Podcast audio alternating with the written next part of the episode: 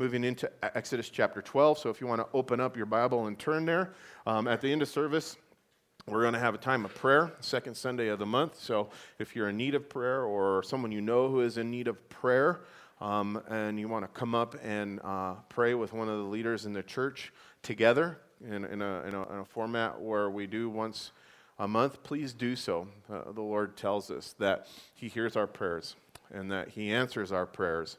And um, He also says that we have not because we ask not. And so, if you're struggling this morning with anything, you can bring it before the Lord. If there's a need in your life, you can bring it before the Lord. If you have a health issue that you need healed of, you can bring it before the Lord. And, and if you have a family member who is hurting or lost or unsaved or, or, or, or any of those things, whatever it is, you can bring it before the Lord. And, and I would encourage you guys, as God puts those things on your heart this morning as we study His Word, to take advantage of that and to come forward as we worship at the end of service and pray. Now, before we continue on, um, and thank you for your prayers for me too. You guys know I was gone last week and, and I had um, uh, to go to an oral surgeon and have some uh, work done on my mouth, and I'm doing better. Appreciate the prayers. But um, we have a whole week off where we were kind of picking back up. And so um, before we continue on and read through this next chapter, I need to point out for the sake of context that at the end of the last plague we read about um, in chapter 10, the, the, the, which was the ninth plague, um, the plague of darkness, three very important things transpired. And we want to we wanna be aware of those things as we continue on. And the first is found back in chapter 10, verse 27, where it tells us that God had hardened Pharaoh's heart, and he, Pharaoh, was still unwilling to let God's people go.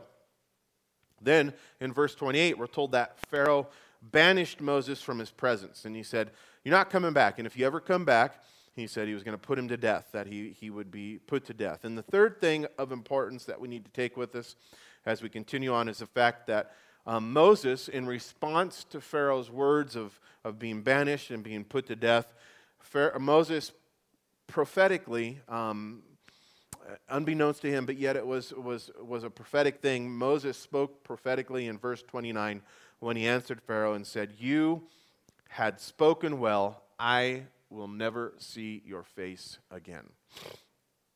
But before Moses left Pharaoh's presence, at this time still standing there before Pharaoh after the ninth plague, where Pharaoh refused to let God's people go in a way that God had commanded, um, we read here in chapter 11 that before Pharaoh, before Moses left Pharaoh's presence, that, that present, presence, that God instructed Moses to speak this one last final warning and describe once again in detail a plague, this 10th plague, the final plague, where God would say that he would stretch out his mighty hand against all of Egypt for one last time and strike them by taking down their firstborn. And so, if you'll follow along with me in chapter 11, verse 1, it says, I'll read, And the Lord said to Moses, I will bring one more plague on Pharaoh and on Egypt. Afterward, he will let you go from here. And when he lets you go, he will surely drive you out from here altogether.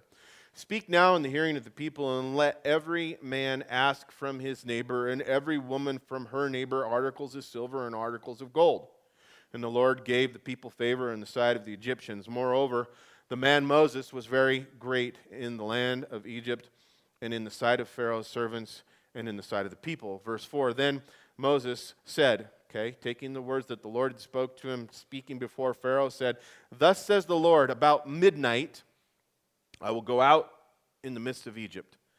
And all the firstborn in the land of Egypt shall die, the firstborn of Pharaoh who sits on the throne even to the firstborn of the female servant who is behind the handmill, meaning from, from the least to the greatest. And he said, and all of the firstborn of the animals.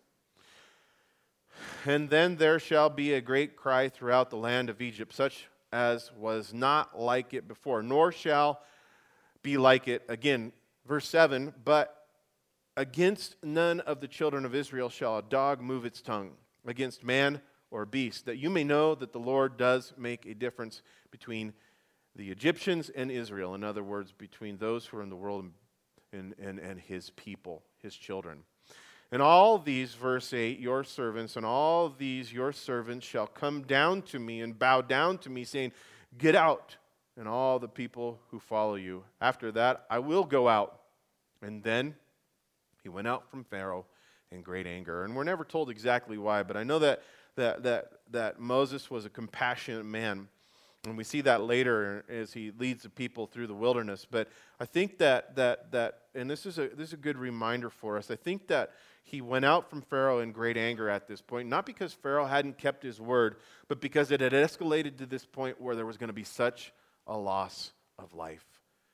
And guys, when we see sin in our own lives or in the lives of people around us, and you see the destruction and the devastation that it brings, it too should bring the same kind of anger and going, why? It's such a waste, it's such a loss. And, and not that God's justice is wasteful or, or lost, but when people go to that place, it should bring this grieving about. And, and, and I think that's what was going on. But in verse 9, the Lord said to Moses, Pharaoh will not heed you, so that my wonders may be multiplied in the land of Egypt. And God explaining that it was so that he might be known. Remember, that was the message through this whole thing.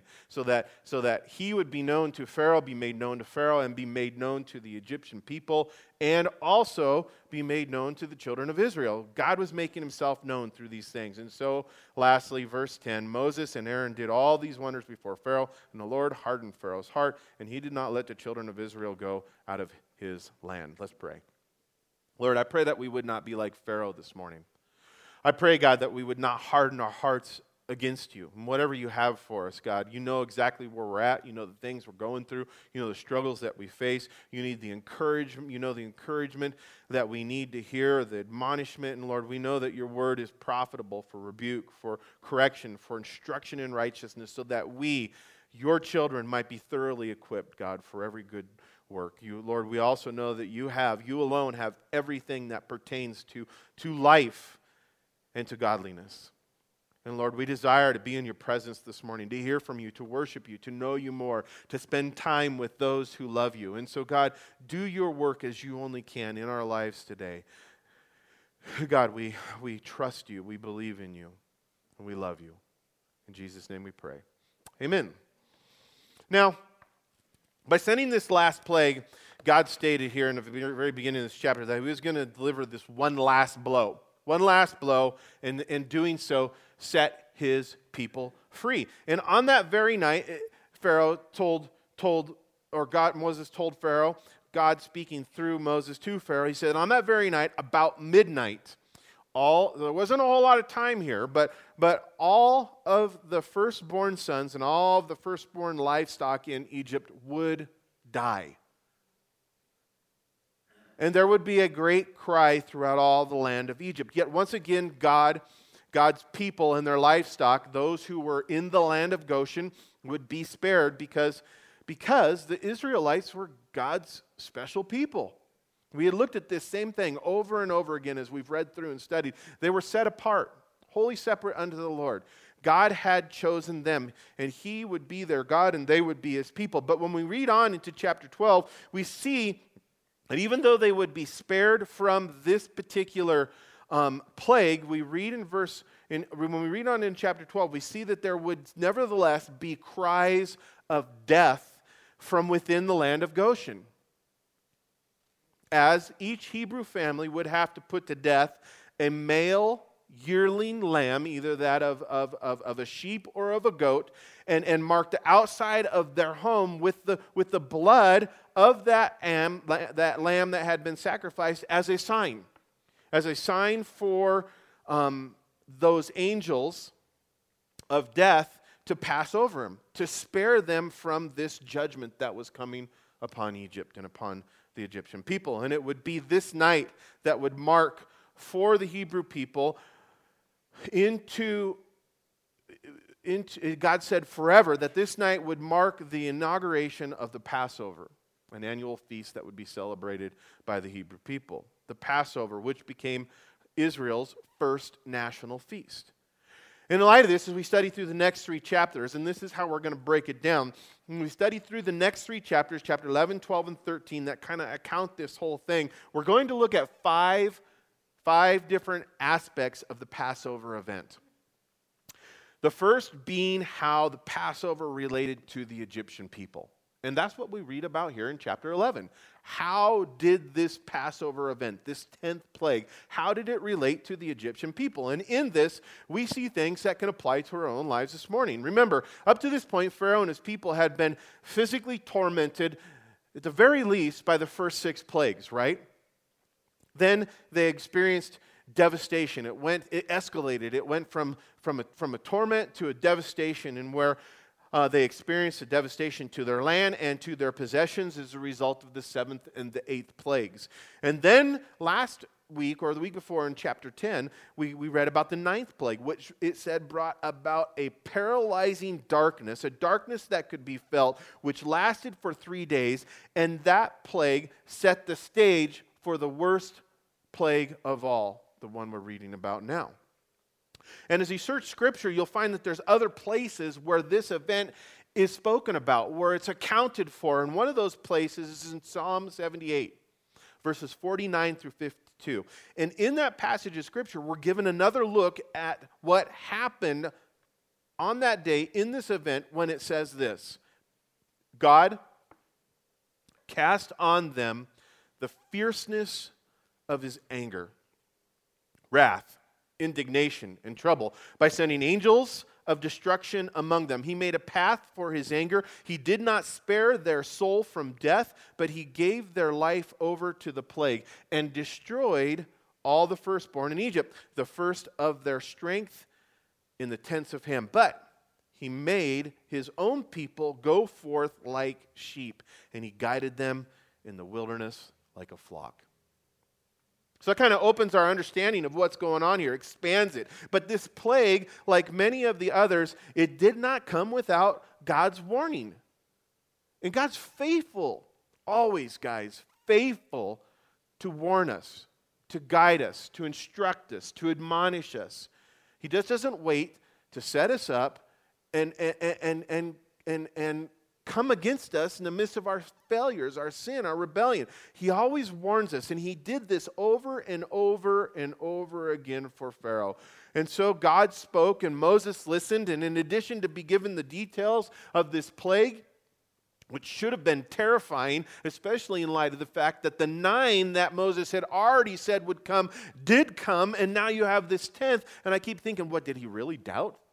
He had all this evidence. But, guys, isn't that no different than the people who are in the world today? The Bible says that people don't perish for lack of evidence because they don't know the truth, is because they harden their hearts against the truth. And we do this as well in regards to sin, even as believers today. That we, we harden our heart against God because we want things in our lives, yet God warns us the things that we want that God says aren't good for us. And, and, and in doing so, we, we reap what we've sown. And God gives us the details, and yet we go, I, I, I don't believe that. I somehow think that I can be spared from what God said is going to happen. And yet we have this lifetime of evidence, these things that we know to be true. And in addition to the details of the plague, if you'll notice there in verse 2, there's this other thing that's going on where Moses was also told to speak to the Hebrew people and to instruct them to go to the Egyptians. Now, think about this. It just blows my mind to go to the Egyptians and to ask for their articles of silver and gold. By the way, we're going to be leaving now. And can I have all your silver and all your gold? And that's what Moses told them to do. Hey, get ready. God's told us to do this Passover feast, and the plague's coming, and, and we have a few hours beforehand. So go to your neighbor, go to your Egyptian neighbors, and, and just ask them for their silver and gold, and, and, and they're going to give it to you.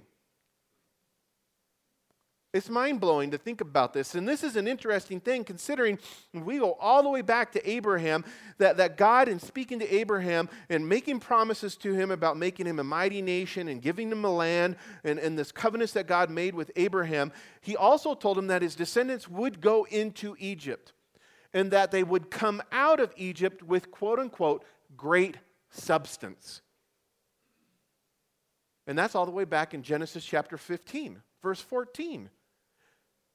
And then God restated this very same promise to Moses in Exodus chapter 3, verses 21 through 22, when he first spoke to Moses and called him when he spoke to him out of the burning bush. But considering the Hebrew people had been in slavery, remember, they weren't friends with these people. They had been in bondage, they were in slavery. The, the Hebrews were the Egyptians' slaves. And they had been in slave for, slavery for many years, so it seemed impossible for them to leave with any great substance. Why? Because slaves didn't have great substance. The Egyptians had it all. Yet God said, if they asked their Egyptian neighbors for it, then he would give them favor, and the Egyptians would freely just give their silver and gold to them. And, and obviously, from a worldly point of view, no one, and even more so, multiple someones, would never hand over their silver and their gold to their slaves simply because they asked for it. But when we see this, or by this, we see that God was really asking his people, as Moses was speaking to him and told the people to do this thing, he was asking his people upon their departure to exercise faith, right? To exercise faith. And because ultimately they believed the words of God that Moses had spoke, we read in, in chapter 12, if you turn over and look there, in verse 36, that God did in fact give his people favor and they plundered Egypt upon their departure. I would have loved to have been there. I hope there's a video or DVD recording of this somehow in heaven where I can look at and see how this all played out. It, has it, got to be like, um, you know, like on Star on Star Wars with the Force. Yes, you will give me all your silver and gold. I don't know. That was for Josh. Where are you at, Josh? He's walking around. But guys, in light of this, we should be reminded there's an awesome, there's an awesome principle here for us. We should be reminded that no matter how impossible the circumstances might seem to be to us, God is more than able to do exactly what He has promised to do. And the truth is, often the circumstances seem to present themselves as impossibilities, do they not? But we have to exercise faith. And when we exercise faith and do what God has said, He will always give us His favor. Always. I don't know exactly what that will always play out to be, but you can trust, you can rest assured when you exercise faith, when you walk in faith, when you live by faith, it brings God's favor. And God will intercede into our circumstances in a supernatural way, and He will make the impossible possible. It seems impossible that a year after the bridge has been opened that God's made it a way for us to purchase that building. That the ministry is, is flourishing, that kids are hearing the gospel message, that they're being prayed for and being prayed with. These are kids who have no home life, that are influenced in a negative way by by social media and by drugs and by alcohol and by all kinds of evil and sinful things where there's nobody in their life loving them and telling them the truth. And God said, If you step out in faith, I will give you my favor. I will do the impossible. And He has. He's done exceedingly more than we could ever hope for and imagine. And, and as we see that here and we see it exampled in other areas of our life, you this morning, we this morning can take hold of those same promises no matter what you're going through, no matter what your struggle is, no matter what the impossible thing you're facing. God's greater. He's greater. Now, even though the Hebrew people believed the words of God that Moses had spoken. We see that Pharaoh rejected God's word of warning and still would not let God's people go. But in rejecting God's word, Pharaoh caused, sadly, the firstborn in the land to die, and this brought intense sorrow to himself and to his people. And in most cultures, the firstborn son is considered to be special. And you can ask my firstborn son, and he'll tell you that's a truth from his point of view and even more so in ancient Egypt. Because when you study out the ancient Egyptian culture, what you see is that the firstborn son was not only special, they were considered to be sacred. Sacred. But we can see why God would bring this kind of judgment against Pharaoh when we consider that God refers to Israel as his firstborn son. And he does so in many places all throughout Scripture. In fact, he even spoke of this to Pharaoh back in Exodus chapter 4, verse 22. Even before God had sent the first of any of the plagues. And so, back at the very beginning of this conflict, God had told Moses to warn Pharaoh and to tell him this. He said, The way that you have treated and will treat my firstborn, Israel, will determine how I will treat you, Egypt's firstborn.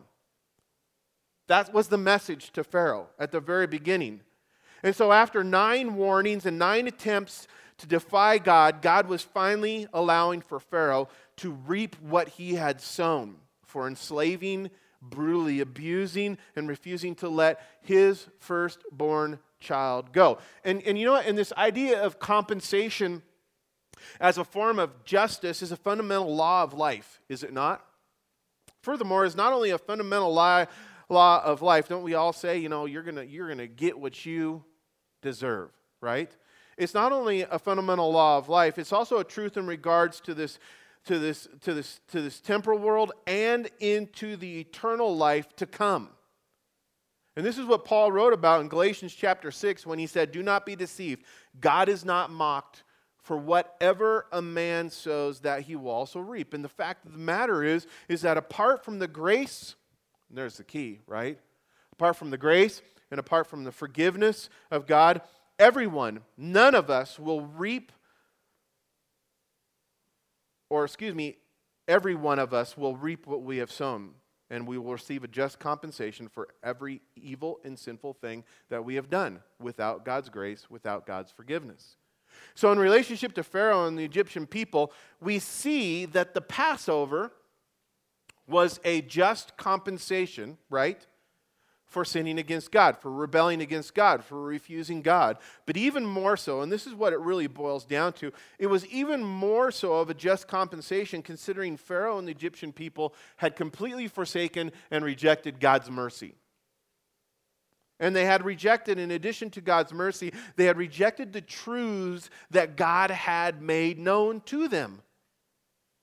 And it's clear that God had endured with much long suffering up to this point the rebellion, the pride, and the arrogance of Pharaoh, as well, his, uh, uh, as, as well as his cruel treatment of the Jewish people. Yet we know that all the way through this, Pharaoh would not submit. Furthermore, God had openly proven through these signs and wonders that are spoken about here again, so that people may know who he is, is that God had openly proven that he was the one and only true God. And he made it known in doing so that these other gods that the Egyptian people worshiped, the gods and goddesses of the Egyptians, were false gods, as, the, as each one of these plagues uh, uh, was, was, a, was a demonstration against these Egyptian gods. And yet, what do we see? They wouldn't believe. They wouldn't believe.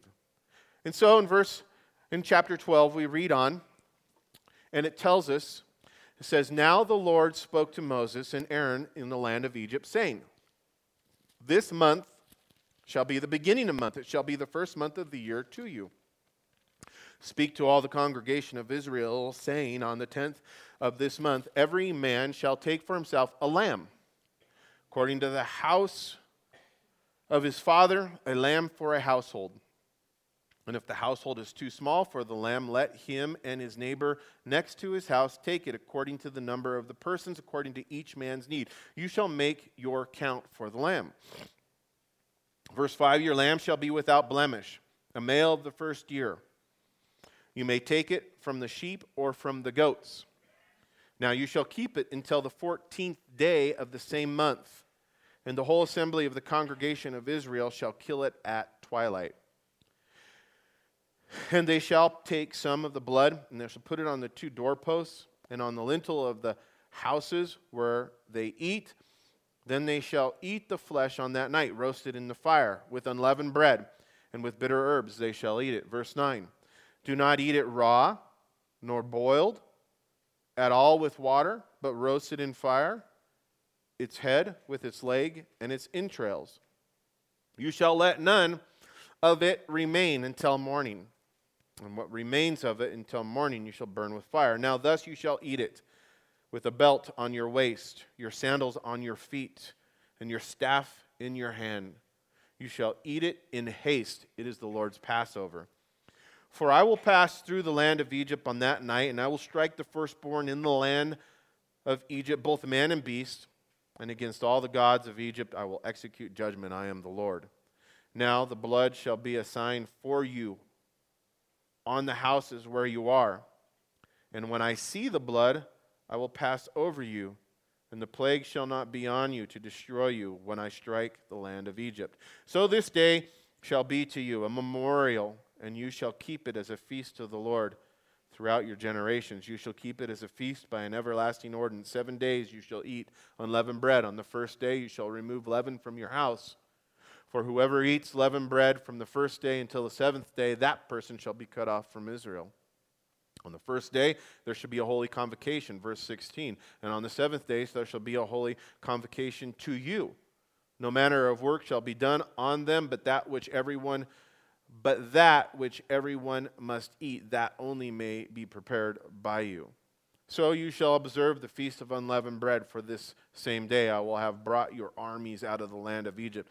Therefore you shall observe this day through your generations as an everlasting ordinance. In the month, in the first month, on the fourteenth day of the month, in the evening you shall eat unleavened bread, and on the twenty-first day of the month at, the, at, at evening.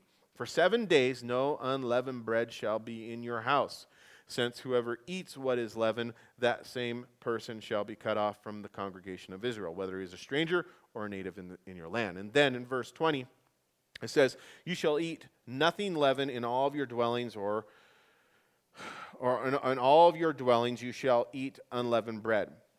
Then Moses called for all the elders of Israel and said to them, Pick out and take lambs for yourselves according to your families, and kill the Passover lamb. Excuse me.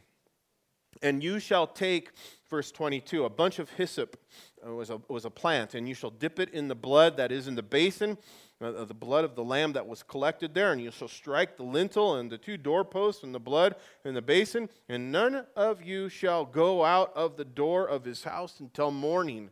For the Lord will pass through and strike the Egyptians, and when he sees the blood on the lintel and on the two doorposts, the Lord will pass over the door and not allow the destroyer to come into your houses and strike you. And you shall observe this as an ordinance for you and your sons forever. And we know that, that the Orthodox Jews today still do this. And for celebrate the Passover. And it will come to pass when you come to the land which the Lord will give you, just as he promised that you shall keep this service.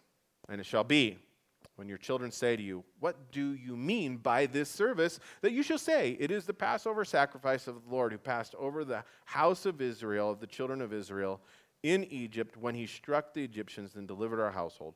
So the people bowed their heads and they worshiped. And then the children of Israel went away and did so, just as the Lord commanded Moses and Aaron. So they did. And I think that's all the further we're going to get this morning. We'll look at the rest next week. But in these next set of verses, we get to look at the second aspect. The first aspect was specifically in relationship to how the Passover related to the Egyptians, as it was uh, a, a, God's compensation of, and, and just judgment. But this second aspect of the Passover in these verses is in regards to how the Passover or this 10th plague from which the Passover was born out of, how it relates to the Israelites, the children of Israel, the Hebrew people. And it's clear that even while God was doing a work of just compensation with the Egyptian people through this 10th plague, God was also doing a completely different work for his people with this or by this same act. And by these verses, we see that for the Hebrew people, the work of God through the 10th plague, when God would said, he said he'd pass through Egypt and he said he would pass over him, that work that he was going to do was a work of a new beginning.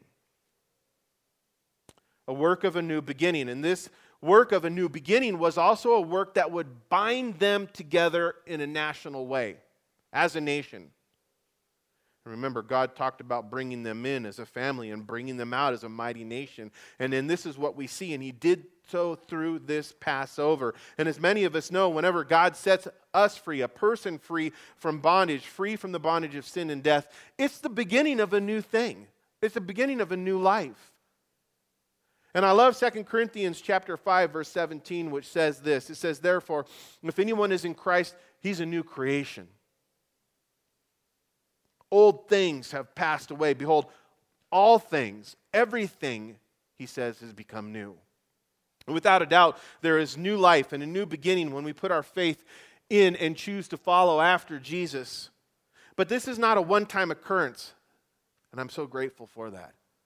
It's not a one time occurrence. Since God is faithful to forgive us and restore us from the place we have fallen, anytime we have fallen, and give us a new beginning, anytime we're willing to turn away from our sin and to turn back to Him. You know what? Lamentations 3, verses 22 and 23. You know, it, it, it's a familiar passage, but it really reminds us of this about our God. When it says, Because of the Lord's great love, we are not consumed for his compassions never fail. They are new every morning. Great is your faithfulness. And then the whole idea behind that is, is even when we're faithless, he remains faithful. And according to verse 2, God said that this new beginning for his people would also be the beginning of months, the first month of their calendar year. And, and for you who are our Bible scholars and like this kind of stuff, the Jewish nation in the Old Testament, they really had two calendars by which they operated a civil calendar that began in uh, the end of, of our September and the beginning of our October. And then they also had this religious calendar that began in the end of our March and the beginning of our April. And, and the new year, the New Year's Day specifically, in the civil year is called Rosh Hashanah. And it fell, not to confuse you, but it fell in the seventh month of the religious calendar. And that month ushered in for the Hebrew people many other religious feasts, such as the Feast of Trumpets, the Day of Atonement, the Feast of Tabernacles, but the Passover feast specifically is what marked the beginning of the religious year. And at the Passover, obviously from these first six verses that we read here, the focus is on the Lamb. And as you well know, the Lamb, quote unquote, the Lamb is a major theme throughout all the Old Testament as God's people waited in conjunction with that title, with that idea for the coming of the Messiah. And this idea of the sacrificial lamb is first introduced all the way back in Genesis chapter 22, verse 7. And that happened with a question, a question asked by a son who had a load of wood on his back that was following his father, Isaac, following his father Abraham up the top of a mountain in the land of Moriah in order to worship and make a sacrifice to God. A burnt offering and Isaac's looking around and he's all, hey, dad, where's the sacrifice? Specifically, he says, where is the lamb? And he asked that as they climbed the mountain. Even though Abraham prophetically answered his son, saying, God will provide for himself the lamb for the burnt offering, we know that the Lamb of God would be provided, that would be provided, would be Jesus, and that would be nearly 1,600 years after that event. And John the Baptist, 1,600 years later, according to John chapter, verse, chapter 1, verse 29, he declared that Jesus was this when he pointed at Jesus as he stood in the water and said, Behold, the Lamb of God who takes away the sins of the world. You know, in light of this, there should be no doubts as we study through this Passover in relationship to the Israel people, to the Hebrew people. There should be no doubts in our minds that the Passover lamb is a intentional, it's a purposeful picture of Jesus who is the Messiah. And this is further confirmed by all kinds of words. The prophetic words of Isaiah in chapter 53, verse 7. Also in the New, in the New Testament by Philip and his words recorded in Acts chapter 8, verses 32 to 35 also by the apostle Paul in 1 Corinthians chapter 5 verse 7, by the apostle Peter in 1 Peter chapter 1 verses 18 through 20, and lastly by, by the apostle John in the book of Revelation, both in chapter 5 verses 5 through 6 and then again in chapter 13, verse 8. And each one of those passages, Jesus is referred to as the Lamb of God, the Passover Lamb, which God sent to be a sacrifice for our sins. And with this knowledge in front of our minds, we're given really ultimately this really cool picture as we look back on what we read here. We're given a lens by which we can look through to examine these instructions for the Passover Lamb. And in doing so, it unlocks all kinds of cool things for us. And God gave the Hebrew people, first of all, in these instructions, specific instructions, saying first in chapter 12, verses 3 through 6, that the lamb was to be chosen and it was to be examined on the 10th day of the month and carefully watched for for four days to make sure that it met God's specific specifications. To see, God said, if it was without blemish, without any defect. In fact, you study Jewish history, and what you find out is, is that that lamb that was chosen would literally come to live within the home of those people during who, who were going to sacrifice that lamb for those four days. And such was the case with Jesus in regards to the lamb that was chosen was to be without blemish to be without defect, to be examined. And Jesus was examined before he went to the cross. And in, his, in being examined, Jesus found to meet, was found to meet all of the requirements to be, the Bible says, our Passover lamb. And in the days leading up to his death, Jesus went, it says, through various trials, repeatedly through interrogations, and he was questioned, and yet he passed every test.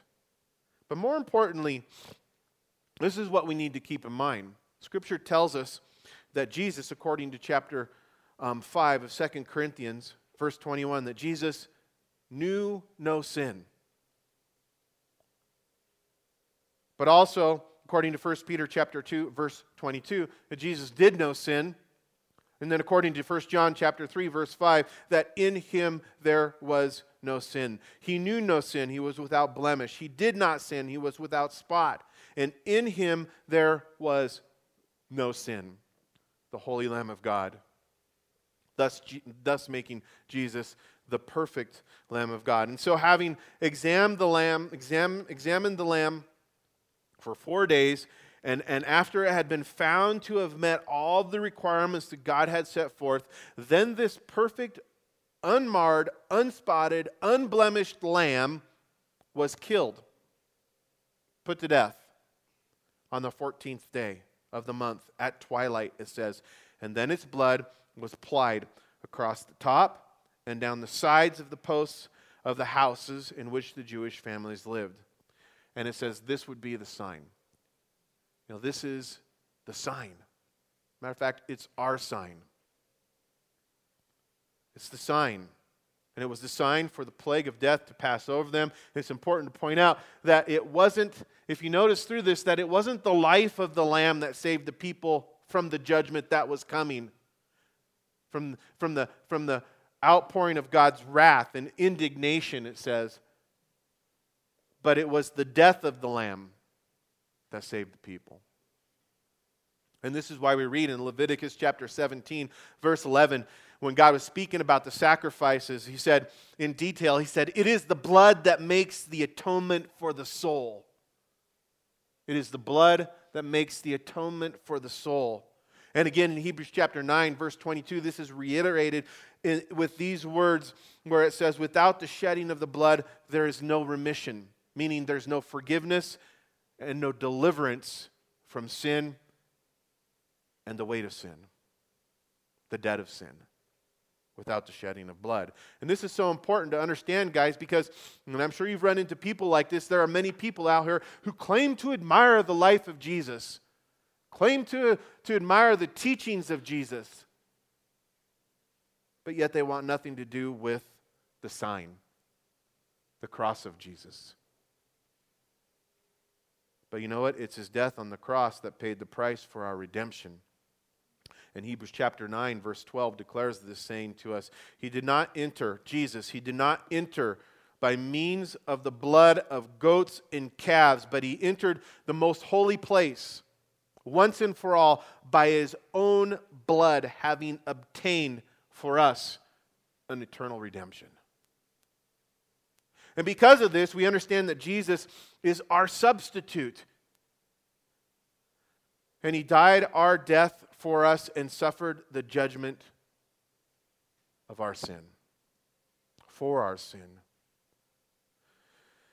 Now, I want to point out, and you probably noticed this as we were reading through this, but I want to point out that the blood of the Passover lamb was only effective if it was applied, right? Take the hyssop, dip it in the basin, and, and, and, and spread it across the top and bring it down the sides. It was only effective if it was applied.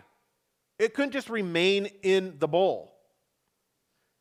It had to be applied. It had to be applied across the top and down the doorpost of each family's home, considering God said, When I see the blood, that's when I'll pass over you, in verse 13. And it's important as this relates to us because it helps us understand that it's not simply enough to know that Christ was sacrificed for the sins of the world, to simply know that he was sacrificed for sin. Rather, we must appropriate it as well. We must take hold of it, seize it, the Bible says take hold of the sacrifice for ourselves in an individual, in, in a personable way, and, and, be able to say, like the Apostle Paul, I love this in Galatians chapter 2, verse 20, he says, I live by faith in the Son of God who loved me and gave himself for me.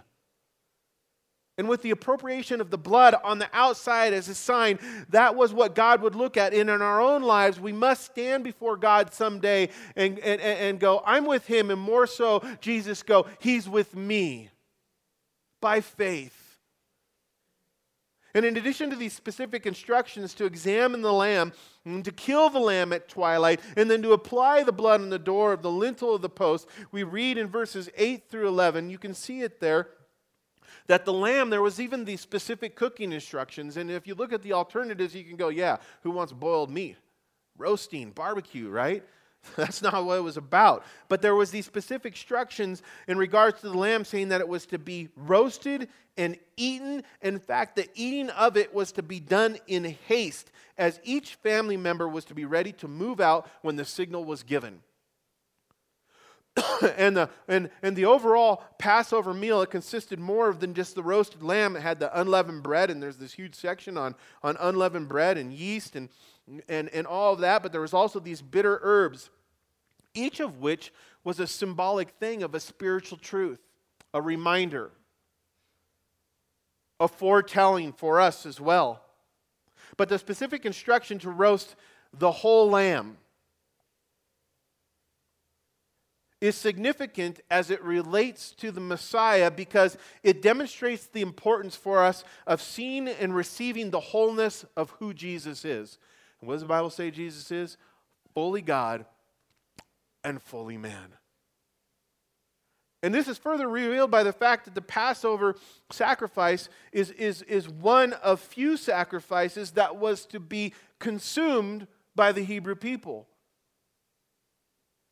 And this was not the case with all the sacrifices that God would institute, as the Hebrew people were commanded at time to offer a sacrifice, and it was to be offering to the Lord.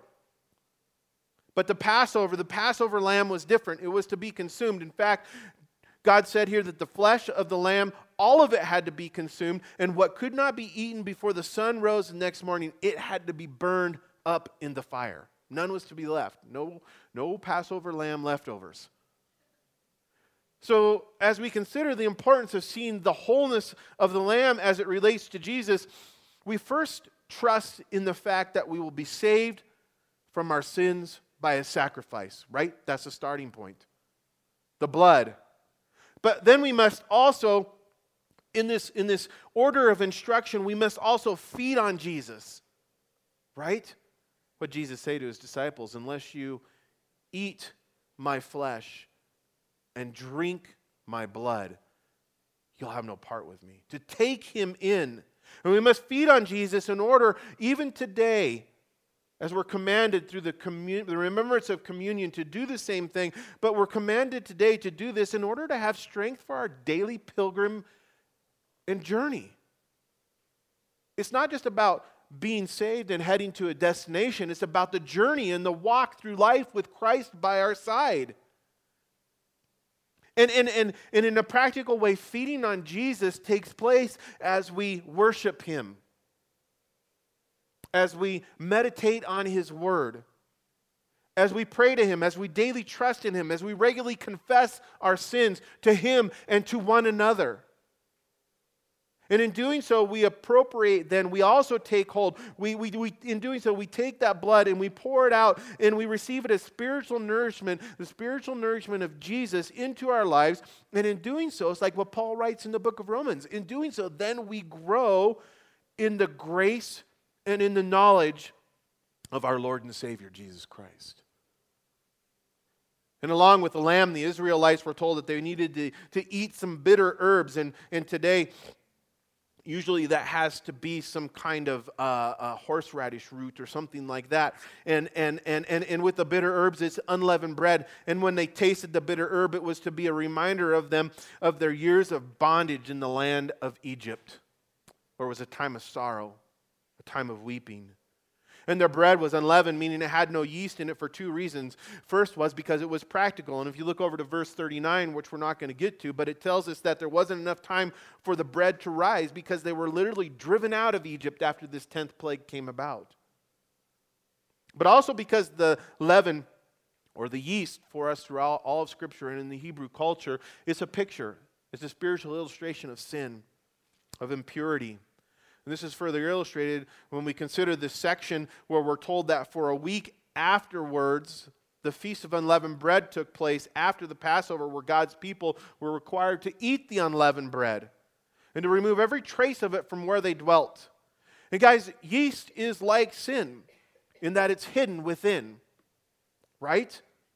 It works silently and secretly, it spreads throughout and it causes the dough in itself to rise or puff up, just like sin does, pride does for us.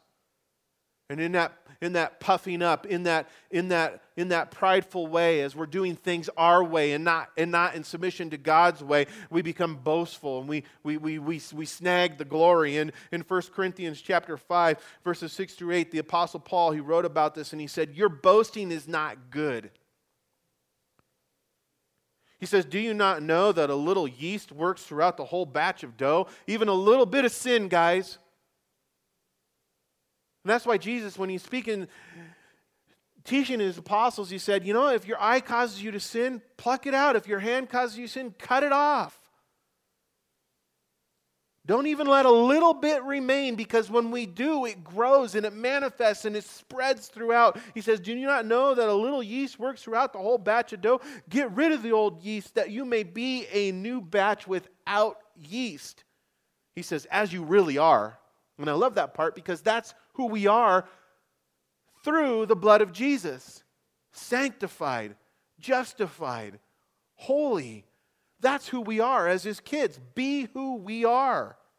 He says, For Christ, over pass, for Christ, our Passover lamb, he says in verse 7, has been sacrificed. Therefore, let us keep the festival, the celebration, not with old yeast, the yeast of malice and wickedness, but with the bread without yeast, the bread of sincerity and truth. Now, as we close and get ready for our time of prayer, or just really quickly, two last things I want to point out. Justin, and um, uh, Jan, you guys can come up.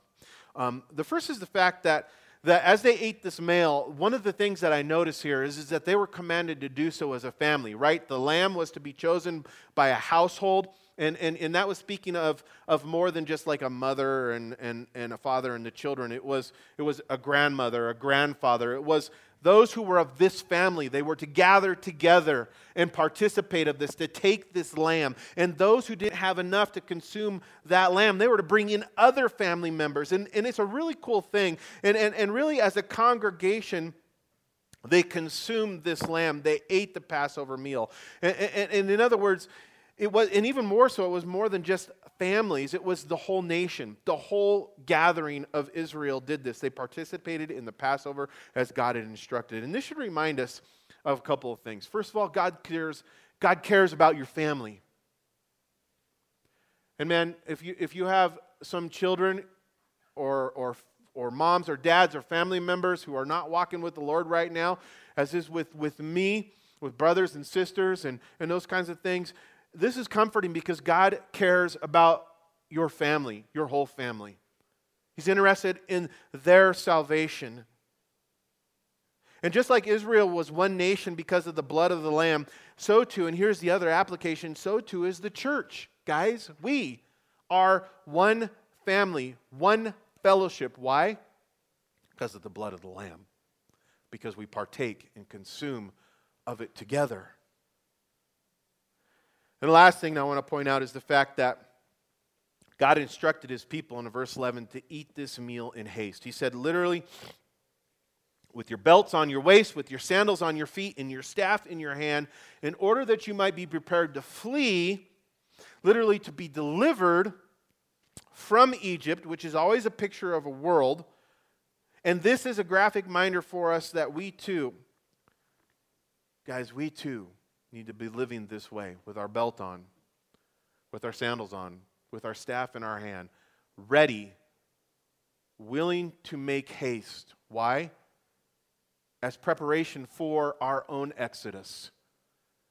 There is a day, guys, Bible tells it, we sang about it this morning, when Jesus is coming soon.